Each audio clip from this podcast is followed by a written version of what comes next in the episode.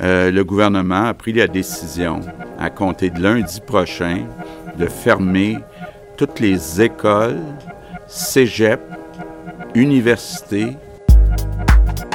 Si je vous ai bien compris, vous êtes en train de dire à la prochaine fois. Let us be the nation that we know we can be. A nation united, a nation strengthened, a nation healed.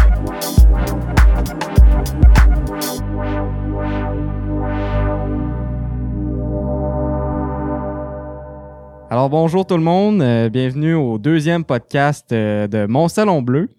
Alors euh, il y avait l'épisode d'introduction, donc c'était l'épisode 0, là on est rendu à l'épisode 1, premier épisode avec des collaborateurs. Aujourd'hui j'ai Laurent Chéricotta et Melia, donc si vous voulez vous, vous, vous présenter en 30 secondes chacun de vous, Laurent, Ok, euh, salut tout le monde, je m'appelle Laurent. Écoute, euh, j'ai déjà participé à Quoi de neuf podcast. Écoute, euh, qui est devenu un professionnel dans ce domaine et ça me fait plaisir toujours de participer à, à, ces, euh, à activités. je vais à Cégep Saint-Laurent, ma deuxième session en sciences naturelles. Puis voilà, j'aime j'aime l'actualité, j'aime la, la politique, j'aime pas la pandémie j'aime pas le COVID. Comme tout le monde, je pense. Euh, toi, Mélia, tu veux-tu te présenter en 30 secondes? Oui, bien sûr. Euh, moi, c'est Mélia Côté-Moisan. Euh, je suis en sciences humaines à Garneau. Puis, euh, j'aime aussi beaucoup l'actualité, la politique. D'ailleurs, je pense aller en sciences politiques à l'université. Donc, j'ai pas fait de podcast dans ma vie. C'est la première fois. Donc, une première, il y a une première pour toutes. Euh, tu n'étais pas passé à mon premier podcast. Laurent était passé, mais je suis sûr que tu vas faire de l'excellent job. Puis euh, on devrait te revoir euh, dans les autres épisodes, dans quelques autres épisodes de la saison, Laurent aussi. Euh, fait qu'on va commencer ça tout de suite. Dans le fond, je vais vous expliquer un peu le planning du, euh, du podcast. On va d'abord parler des effets négatifs des mesures sanitaires sur les jeunes par rapport à notre génération. Donc, on a 17, 18, 19 ans. Euh, on va parler aussi après des effets positifs euh, de la des, des, mesures sanitaires chez les jeunes d'une génération. Puis après ça, on va parler de quelques articles qu'on a choisis, dont un article de Julie Payette. Et on va euh, ensuite finir avec notre segment prédiction alors, on va parler d'une prédiction concernant les élections canadiennes. Alors, on va commencer ça. D'ailleurs, aujourd'hui, je, regardais les, nouvelles. Euh, j'écoutais mes mordus de politique euh, à midi et demi euh, sur RDI. Et il parlait, entre autres, de la détresse des confinés victimes collatérales de la pandémie. Un article de Radio-Canada qui est sorti aujourd'hui. ça, fait ça fait vraiment du sens. C'est vraiment une drôle de coïncidence qu'aujourd'hui, ça sorte c'est un article consacré entièrement sur euh, des, sur les victimes collatérales de, de, des mesures sanitaires, qui est les jeunes, les jeunes de 18 ans et moins, mais il y a aussi les, jeunes qui sont au cégep puis à l'université. Euh, il y a des gros problèmes de toxicomanie, il y a des gros problèmes euh, chez les jeunes de, santé mentale. Ça, ça, ça paraît de plus que jamais. Il y a aussi la, journée Belle Cause pour la cause aujourd'hui. Fait que, on, on voit vraiment que la santé mentale, c'est un sujet d'actualité. On voit vraiment que les jeunes sont touchés par cette pandémie-là. Ben, en fait, tout le monde est touché, mais les jeunes sont des victimes collatérales, comme l'a dit si bien euh, Radio-Canada. Puis, euh, c'est ça. Je trouve que ça fait énormément de sens. Les, les jeunes, ben, comme on, peut le voir, il y, a, y a vraiment pas beaucoup de morts chez les jeunes. Il y a des cas, mais les cas sont, sont pas très sérieux, moins que, que les 65 ans et plus. Mais euh, c'est ça. Donc, on, on, est vraiment des victimes collatérales de ce de ce virus-là. On, on, on, on, le, on reçoit les, les puis on, on a les, les mesures sanitaires comme tout le monde sans, euh, c'est ça, sans vraiment avoir tous les dangers que les personnes âgées ont par rapport à cette maladie-là. Euh, par contre, on, fait notre devoir de citoyen. On, mesure, on respecte les mesures, puis on, on, est des bons citoyens. Euh, on va commencer par parler des effets négatifs. Donc, euh, je vais commencer par Laurent. On, a jasé avant de commencer à enregistrer par rapport à l'aspect social des, des, des mesures sanitaires. comment comment tu as trouvé les mesures sanitaires par rapport à tes relations avec tes amis, par rapport à nos relations sociales? Euh, ouais, ben c'est sûr que c'est assez délicat. Là. Euh, pour, pour, pour euh, plusieurs d'entre nous, ça a été un choc social, disons, la crise du COVID, parce que ça nous a empêché de pouvoir faire des activités. Il y en a beaucoup d'entre nous qui ont manqué la fin de notre secondaire 5, une étape importante de notre vie. On a eu une espèce de graduation un peu ben nous, moi j'ai moi j'ai trouvé que notre graduation était quand même mémorable, mais ça reste qu'il y en a qui en ont pas eu, on n'a pas eu de balles, on n'a pas eu d'activité vraiment de fin de, pour conclure ce chapitre-là du secondaire. Après, on a le début du cégep qui est supposé être une, une étape importante de notre vie, qu'on n'a pas pu vraiment avoir d'activité à l'école, on n'a pas pu rencontrer nos profs, personne. Mm-hmm. Fait que ça, écoute, rendu là, c'est problématique. Puis là, il y a la santé mentale, c'est la, la, solitude, c'est... On a dû faire de nombreux deuils euh, dans la dernière année. Surtout dans, pour nous, là, admettons, euh, nous, on avait 17 ans en euh, l'année dernière, 2020. On, va, on a 18 ans en 2021, donc on, on a fini notre secondaire 5, puis là, on entre au cégep. C'est sûr que euh, ça fait mal, puis qu'on a dû faire des deuils, des, de nombreux deuils. Euh, moi, j'ai dû faire mon deuil récemment de ma, de ma fête des 18 ans. J'ai eu 18 ans récemment, j'ai dû faire mon deuil. Mais écoute, on, est rendu plus euh, résilient par rapport à ça. On, on est tellement rendu habitué de faire des deuils que on est plus résilient. Ouais, ben c'est sûr, on s'y habitue. Moi aussi, premier jour, je me rappelle de la pandémie, 13 mars 2020, c'était mon anniversaire. Euh, le ah. vendredi 13, c'était ma fête. Écoute, j'ai pu le lendemain faire un petit événement chez moi parce qu'il n'y avait pas encore de mesures, tout ça. Mais là, je le sens venir que le 13 mars 2021, on n'aura pas le droit de faire de fête, puis on n'aura pas le droit de. Oh ouais, ça, ça s'enligne vers ça. Là. Puis je vais avoir 18 ans en pandémie, en COVID. Fait que ça va être, écoute, ça va être, euh, ça va être quelque chose, mais qu'est-ce que tu veux, elle Je vais. Je pense que on, dans, dans un an, ça, le, le COVID, ça va être probablement derrière nous avec tous les vaccins. Là. Il, y a, il y a Biden qui a acheté, je pense, 200 millions de doses pour les États-Unis. Euh, ça commence. Ouais, mais en même temps, c'est pas Biden qu'on veut, nous. C'est Justin Trudeau qu'on veut qu'il achète. Des... C'est pas Biden, mais tu vois, on, on, on est quand même en tant que Nord-Américain, c'est quand même encourageant de voir que le Biden, que Biden achète des doses de vaccins, tandis que Trump ne, était juste genre complètement. Ouais, c'est un personnage. C'est un personnage, puis c'est un des pires premiers, un des pires présidents des États-Unis qu'on a, qu'on a jamais pu voir là. Puis euh, ce que ce que je retiens dans ce que tu as dit, oui, oui, Biden a acheté beaucoup de doses, mais il faut que Justin Trudeau, à tout prix, nous envoie plus de doses. Puis que, tu sais, on le voit, hein, aujourd'hui, j'écoutais justement, avant de m'en venir ici, la conférence de, de François Legault, mais il réitère sa, sa, demande, puis on a besoin de doses. Tu sais, on, on est passé de 250 000, euh, non, je pense 300 000 doses la semaine prochaine euh, qu'elle est arrivée. Finalement, on est passé à 70 000 doses. On a descendu de, on a divisé par 5 quasiment le, le nombre de doses. Euh, fait que c'est ça. on a hâte de, passer au travers. Euh, mais c'est ça. Euh, Mélia, toi? Comment? C'est sûr qu'avec les retards de livraison qu'on a en ce moment, nous, les doses, les, Américains en ont beaucoup, mais nous, les doses, ça prend énormément de temps.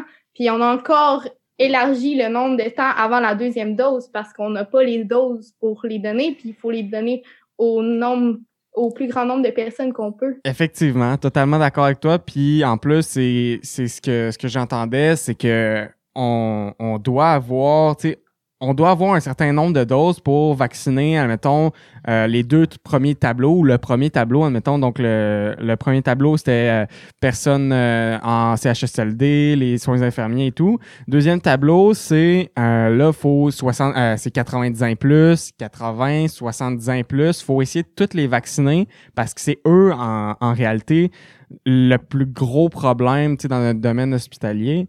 Fait qu'il faut vraiment se dépêcher de les vacciner mais en recevant moins de doses, la date où est-ce qu'on va commencer à déconfiner réellement parce qu'ils vont être tous vaccinés est en train de se reculer de plus en plus parce qu'on soit pas de doses.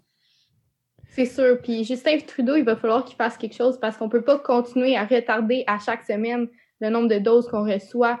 il va falloir qu'on fasse quelque chose, qu'on ait des doses de quelqu'un d'autre. Santé Canada, il va-tu approuver un autre vaccin bientôt? On ne sait pas, mais il va falloir mhm. qu'on ait des doses puis que ça l'arrête de retarder parce que euh, c'est nos personnes âgées qui sont en train de mourir.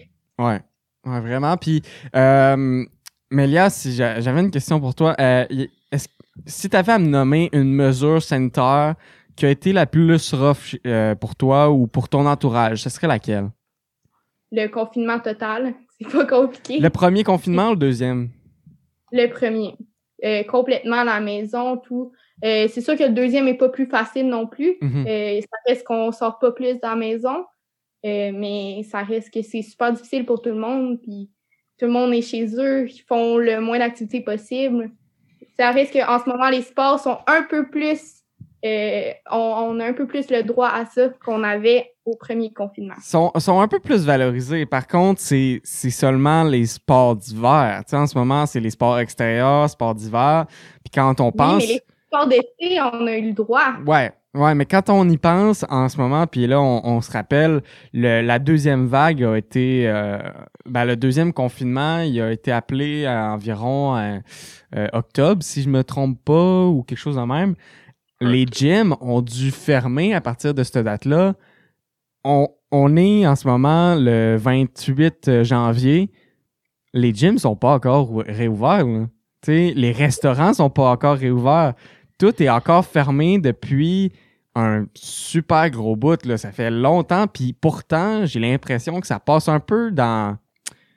Ça passe un peu euh, dans le silence. Les gyms, ils parlent beaucoup moins que la, première vague. Les restaurants parlent beaucoup moins que, dans, la première vague.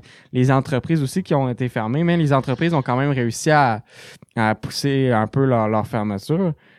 Euh, qu'est-ce qu'on va faire avec les gyms, Laurent? Qu'est-ce qu'on va faire avec les restaurants? Qu'est-ce qu'on va faire de, toutes ces, entreprises puis ces, commerces-là qui, sont en train de fermer pendant des mois et des mois puis qui passent quand même sous le silence?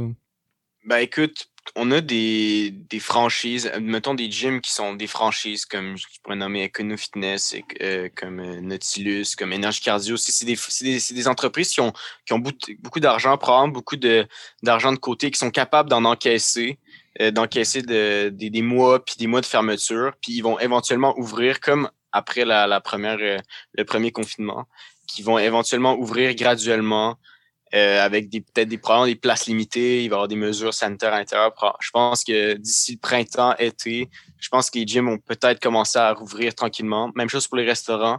Après, il y a un problème là, au niveau des, des plus petits commerces, surtout les petits restaurants. J'en connais beaucoup, comme ici à Limoilou. Euh, il y a beaucoup de petits, de petits startups de business qui, commencent, qui se voient, qui sont obligés de fermer. Ils, louent un local, ils louent un espèce de un terrain puis qui ont pas ils ont aucun revenu fait que ça c'est vraiment des trucs qui sont mortels pour des entreprises c'est triste parce que c'est comme c'est un peu ça la vie ici euh, surtout à Limoilou il y a beaucoup de petits commerces il y a des, des, des gens des commerçants qui se voient obligés de tout arrêter puis comme mettre des années de côté de, de leur vie comme juste si, pour si en ce moment puis là je parle aux deux euh, commençant par Melia, si en ce moment vous avez euh, une mesure à assouplir ou à enlever qui pourrait aider nos compagnies ou qui pourrait aider un peu plus notre santé mentale, ça serait laquelle? Je suis pas de la santé publique. Je dis certainement pas qu'il faut ouvrir euh, parce que c'est les cas, c'est le nombre de morts. Mhm. Mais c'est sûr qu'il faut aider justement les entreprises. si c'est pas en ouvrant, ça va être avec des subventions. Mais c'est sûr que le plus tôt qu'ils vont pouvoir ouvrir puis qu'ils vont pouvoir recevoir des gens, ça va être le mieux pour eux. Mais encore une fois, pas, je suis pas de la santé publique, je peux pas leur dire qu'est-ce qu'il faut qu'ils fassent. Mais c'est sûr qu'on va devoir les aider s'il y a rien qui se passe puis qu'ils restent fermés encore. Ouais. Laurent? Ben écoute, c'est sûr, euh, des subventions, c'est peut-être un peu euh, irréaliste là, que le gouvernement subventionne toutes les petites entreprises.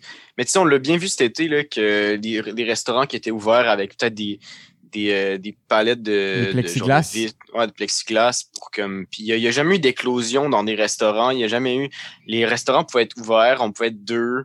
Euh, puis moi, sérieusement, je trouvais ça correct. Il n'y a jamais eu de preuve qu'il y a eu des éclosions là-dedans. Moi, je vois pas pourquoi ça pourrait pas être ouvert. Puis j'aimerais rappeler, j'aimerais rappeler parce que à la commission euh, de, de Dr Arruda euh, au Parlement, au, salon, au Salon Rouge, là, on en, il en a parlé. Il a dit clairement que la santé publique avait autorisé au gouvernement de laisser les restaurants, les salles de restaurants ouverts, tandis que le, tandis que le, premier ministre et son gouvernement ont, eux, décidé de tout fermer puis de faire juste de la, la nourriture à distance, donc, euh, admettons, de commander à distance, etc.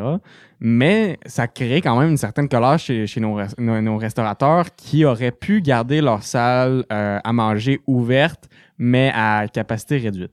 Je tiens juste à dire ça, c'est quand même une, une, situation euh, fâcheuse euh, que, le gouvernement a mis euh, les restaurateurs dedans. c'est pas très agréable. Si, j'avais été un restaurateur, c'est sûr que cette décision-là m'aurait pas tant plus que ça. Mais en même temps, le gouvernement, ils, ont essayé d'être le plus ferme possible et essayer de, restreindre le plus de choses possible. On peut pas leur, empêcher ça. Euh, j'aimerais qu'on parle un peu euh, de, de l'aspect école. On est tous des cégepiens. On vit en ce moment, on est tous dans, l'école à distance, les études à distance. On fait tous nos cours, je pense, pour la plupart à distance. Qu'est-ce que qu'est-ce qui vous marque le plus avec l'école euh, à distance? Qu'est-ce qui qu'est-ce qui est le plus rough, Laurent? Qu'est-ce qui est le plus rough? Euh, je sais pas. Avoir ces petits. Euh, quand tu es en classe, normalement, je me rappelle euh, quand j'étais au secondaire, quand un prof raconte un peu euh, le cours, puis juste ce petit regard autour de toi, tu vois du monde qui un peu qui, qui sont le même visage que toi, qui se regardent, puis qui sont comme un peu genre qu'est-ce qui se passe, c'est quoi cette matière, personne comprend. Tandis que là, quand tu écoutes un cours devant toi sur Zoom, puis que tu comprends pas, ben t'es tout seul, t'es comme je vais devoir faire ça comme tout seul, puis c'est triste, c'est... Je sais pas, moi, c'est ça qui me manque un peu, juste comme répondre à des questions, puis comme voir, parler aux gens, puis c'est ça, là. Toi, Mélia, c'est quoi qui te manque le plus de l'école? Euh, c'est sûr, l'aspect social est vraiment difficile, pas voir personne, justement. Ça reste que nous, entre nous, on fait des zooms, puis justement, on s'aide avec nos devoirs, nos... Fait que c'est une certaine manière qu'on a trouvé de quand même rester social, puis de s'entraider. Mais c'est sûr, c'est super difficile aussi. Là. Mm-hmm. Euh, on va passer à. Ben, pour, ben, avant de passer à l'autre sujet, je dire pour ma part, j'ai trouvé ça très difficile aussi. Euh, l'école à distance, euh, c'est pas mon fort, mais c'est ça, on essaie de, de, finir nos études le plus, le mieux possible. fait que c'est ça. On, on, va voir selon la suite. Puis, euh, ça. On va passer au deuxième sujet par rapport à euh, les effets positifs de, des, mesures sanitaires chez les jeunes. Euh, Mélia, je pense que tu m'en avais parlé, puis ça fait du sens. C'est quoi pour toi les effets positifs de la, des mesures sanitaires? Ben moi, le fait qu'on est complètement à distance, euh, il y a plusieurs cours en asynchrone euh, qui sont complètement donnés sans être en Zoom ou euh, avec n'importe quelle autre plateforme avec le prof en direct, ça fait que les jeunes ont beaucoup plus tendance à mieux s'organiser puis à être beaucoup plus autonomes euh, parce qu'ils sont obligés d'organiser leur temps, leur session pour euh, réussir à ben, réussir leur cours. Puis ça prend le temps de s'enseigner la théorie, faut que ça fasse ses exercices à chaque semaine, faut pas prendre de retard parce que sinon ça devient vraiment difficile. Fait que c'est sûr que l'organisation, l'autonomie des jeunes a vraiment été amélioré euh, avec les mesures sanitaires parce que les cours à distance, on s'entend, il euh, faut être à ses affaires. C'est de l'autodiscipline en même temps. C'est vraiment quelque chose que tu dois développer par toi-même. Ceux qui sont pas capables de le développer, ils vont juste pas réussir leur, leur, leur, année ou leur session. Ça va être vraiment plus difficile pour eux. Mais ceux qui réussissent à le développer, ça va, ça va faire en sorte que ils vont avoir une session euh, plus dure, plus rough, oui, mais qu'à la fin, il va avoir des bénéfices sur leur personnalité, sur comment ils sont capables de, gérer les choses, de comment ils sont capables d'analyser les affaires. Puis ça peut former des jeunes un peu plus autodisciplinés, des jeunes qui sont plus autonomes, euh, d'une certaine part. Alors, on va continuer avec euh, l'aspect, euh, le segment actualité. Alors, on va commencer avec l'actualité de Melia qui euh, voulait nous parler de Julie Payette, donc l'ancienne gouverneure générale, ancienne maintenant parce qu'elle a démissionné, je pense, la semaine dernière ou en début de semaine, suite à un rapport plutôt inquiétant euh, à, au, euh, à, Rideau, Hall, comme ils disent. Euh, donc, Mélia, tu veux-tu nous en parler plus? Oui, en effet, elle a donné sa démission après qu'un rapport vraiment très inquiétant, comme tu le dis si bien, a été publié. On a appris hier les détails de ce rapport, où il y a plusieurs cris, harcèlement, qui ont humiliation aussi, euh, dont les employés de Julie Payette ont été victimes. Euh, c'est vraiment bizarre tout ça parce que dès qu'elle est euh, entrée en poste, on savait déjà que ça s'était passé au Centre des sciences de Montréal. Donc, je ne sais pas si c'est normal, mais l'harcèlement au travail, à ce que je, à ce que je sache, excusez-moi, ça n'a plus sa place. Ouais. fait que dans le fond, c'est ça. Il y, avait beaucoup d'harcèlement. Puis ma mère me faisait allusion par rapport à, au fait que c'est quand même une astronaute. Donc, probablement que c'est une femme très intelligente.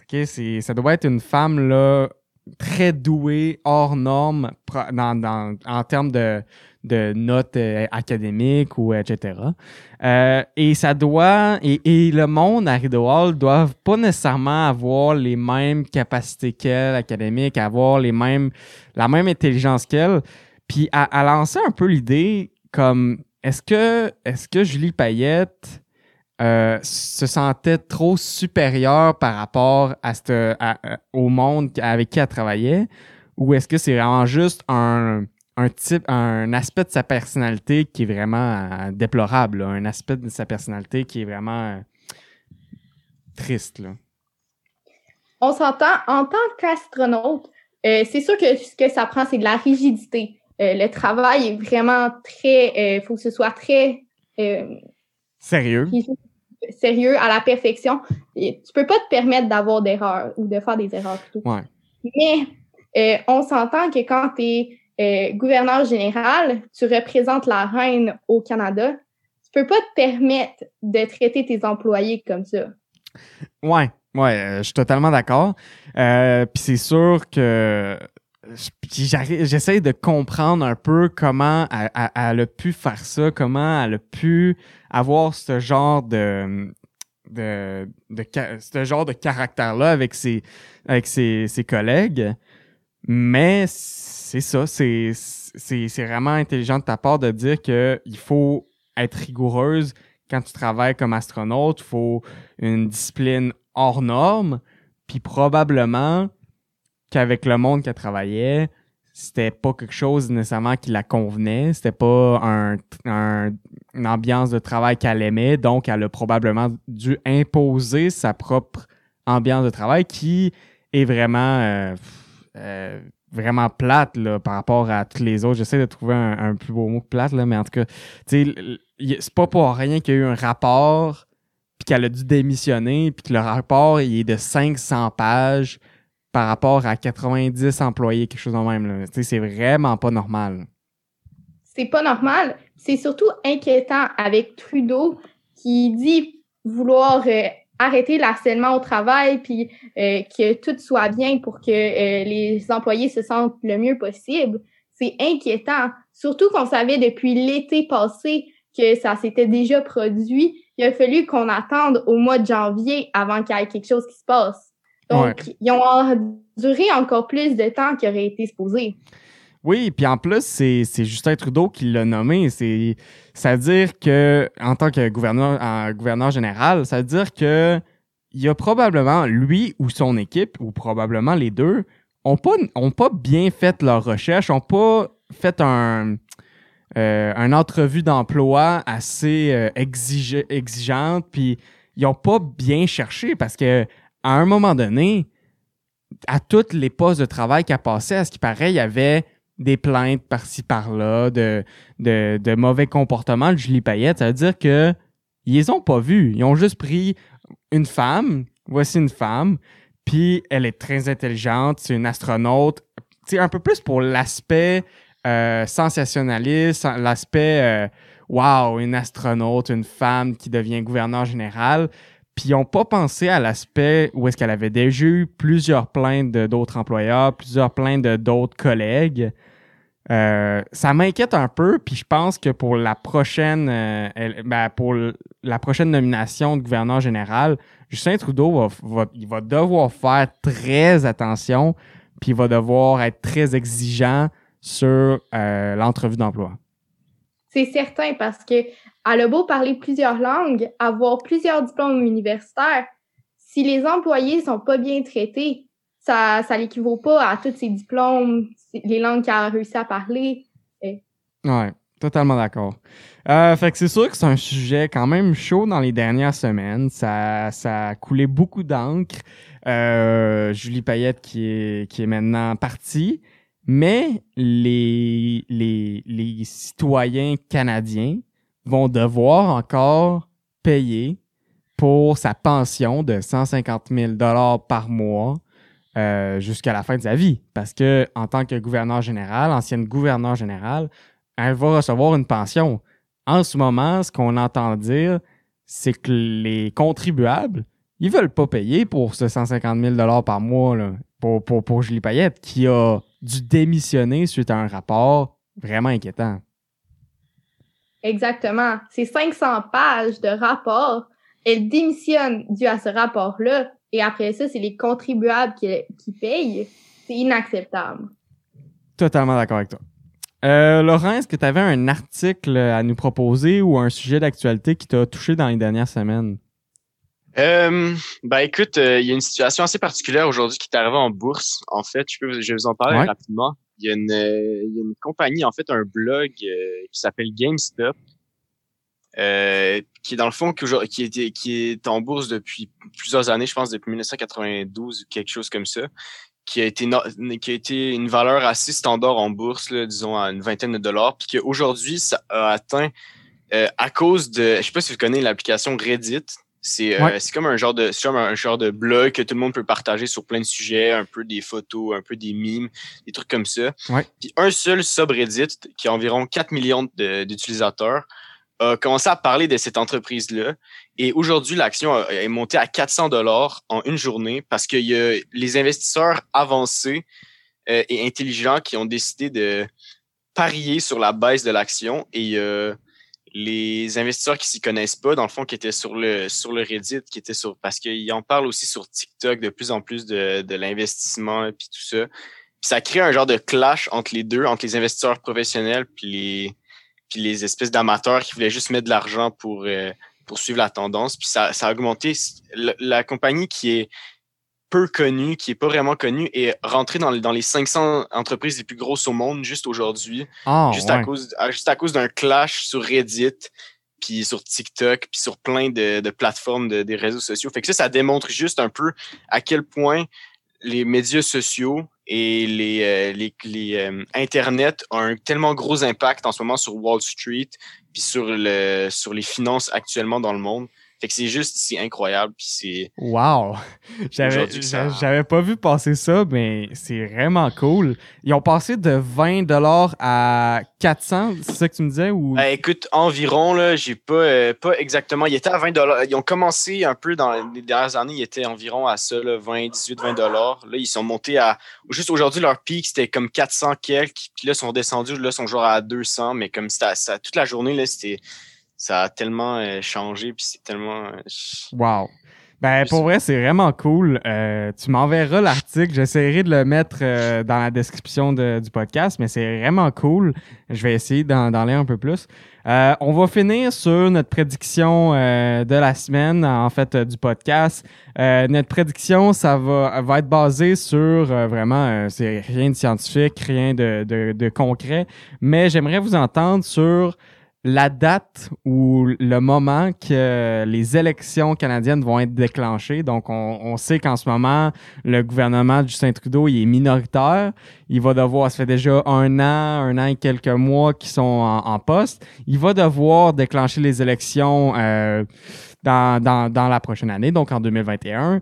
Est-ce que vous, vous euh, quelle prédiction vous allez faire par rapport au lancement des, des, des élections canadiennes. Moi, je vais commencer d'abord euh, par vous dire ma prédiction.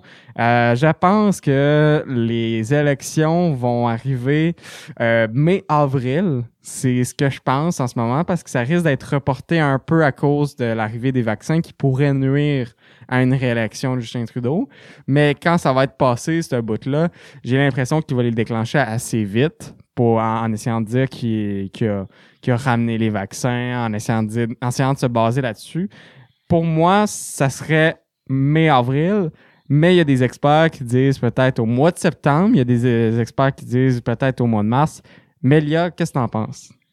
Moi, j'aurais dit au printemps, donc euh, c'est pas mal similaire. Euh, c'est sûr qu'avec les vaccins en ce moment, euh, puis les voyages, Trudeau s'est mis dans l'embarras. Mm-hmm. Mais euh, s'il ne fait pas quelque chose bientôt, c'est sûr que ça va être déclenché euh, prochainement. Totalement. Laurent? Ben écoute, euh, je connais pas je connais pas bien les saisons. Est-ce, je me demande s'il y aurait pas peut-être une période de l'année plus propice à faire des élections pour, mettons, Justin Trudeau qui se dit OK, il faut, faut là, je suis obligé de faire partie des élections. Est-ce que, genre, c'est quoi la meilleure période de l'année? Je sais pas ben exactement. Probablement qu'il y a une stratégie derrière ça, marketing un peu ou comme. Il y, a une grosse, il y a une grosse stratégie. Puis euh, ce qu'il faut penser, c'est que plus il va faire, plus il va lancer sa campagne tard, plus ça donne euh, aux conservateurs l'opportunité de baser leur leur euh, leur campagne électorale sur la relance économique suite à la COVID. Puis si on se base sur la relance économique, côté conservateur, ça risque d'attirer un peu plus de monde, surtout euh, de, avec la, la, la, grosse pandémie qu'on a eue avec le, le, Parti libéral.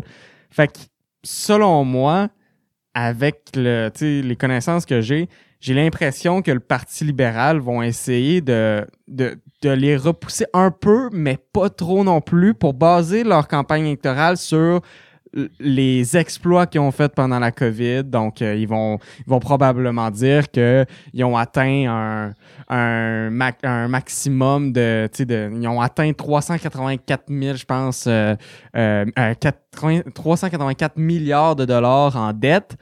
Pas pour rien, c'est parce qu'ils ont réussi à sauver le Canada, etc. Fait que j'ai l'impression qu'ils vont se baser un peu plus là-dessus, puis à, à mettre euh, l'accent euh, parce que là, je ferai un anglicisme, mais ils vont mettre l'accent, entre autres, aussi sur euh, ben, la gestion de la COVID. Ils vont dire qu'ils ont fait des, des belles choses, puis qu'ils ont réussi à bien gérer la COVID. Fait que j'ai l'impression que ils devraient les lancer dans quelques mois, gros max. dans deux, trois mois. Je sais pas si vous êtes d'accord avec moi, mais ben, en tout cas. C'est sûr, là. Je pense pas qu'il va attendre euh, plusieurs. Il va pas, il va pas attendre plus que six mois, là. Ben, je pense sept mois, ce serait une erreur pour lui, je pense. Parce qu'après, euh, est-ce que l'opposition a ce qu'il faut pour répondre présent aux élections? Est-ce que euh, les, est-ce que les, les, les, chefs ont vraiment les, ce qu'il faut pour gérer une pandémie aussi, aussi ben, bien, disons, que Trudeau le fait? Puisque Trudeau, malgré tout, a été présent de A à Z dans la pandémie. je trouve que le Canada s'est très bien débrouillé parce que si on est un des pays qui, est, qui a une très grande population, qui a, qui est divisé en comme ça en provinces différemment. C'est pas pareil qu'aux États-Unis, fait que chaque province a sa façon de gérer, qui est tout ça géré par le gouvernement canadien. Mm-hmm. Est-ce que est-ce que le est-ce que le l'opposition est prête à répondre à ça Ben, euh, je vais je vais je vais te répondre en disant que euh, plus il est lance tard, plus les partis de l'opposition auront le temps de, de se préparer. Ils vont avoir le temps de se préparer. Puis plus il lance tôt, plus, plus le Parti libéral, lui, va être prêt et les oppositions vont pas nécessairement être prêts. Fait que je pense que plus il lance tôt, plus il y a de chances de gagner. Mais est-ce qu'il va avoir la majorité? En ce moment, il est minoritaire. en ce moment, il est minoritaire. Puis plus, plus il attend, plus je pense qu'il va y avoir de pression publique, plus qu'il va y avoir de, de pression sur. L'impatience. Euh, l'impatience. Puis tout ça, ça, va, ça, va se, ça peut se retourner contre lui aussi facilement. Si il n'y a pas d'amélioration dans un peu la pandémie, personne ne va voter pour le Parti libéral. Ouais. C'est sûr. Puis en plus, il va essayer de ramener tout l'argent qu'il a donné aux familles euh, qui ont perdu leur emploi euh, l'année passée pour remettre ça en vue puis être comme j'étais là pour vous, maintenant soyez là pour moi. Oui, j'ai hâte de voir ce que ça va donner. Mais euh, c'est ça. ça. ça. va conclure un peu notre épisode 1 en tant que tel, notre premier épisode avec nos collaborateurs. Donc, euh, merci d'avoir écouté Mon Salon Bleu. Merci à Laurent et Amélia d'avoir été là. Merci beaucoup. Euh, puis euh, on va on va se retrouver peut-être la semaine prochaine ou dans deux semaines selon l'actualité. Puis on va faire l'épisode 2 avec d'autres collaborateurs ou quelques mêmes collaborateurs. Puis, euh, merci de votre écoute. N'hésitez pas à partager euh, le podcast. Donc, euh, le podcast est sur Spotify et toutes les autres plateformes. N'hésitez pas à le partager sur vos réseaux sociaux. ça, ça, ça, peut, peut m'encourager puis encourager l'équipe à faire plus de podcasts. Puis, si vous aimez ça, n'hésitez pas à liker puis à, à, me suivre sur mes pages. je vous remercie encore une fois. Puis, à la prochaine.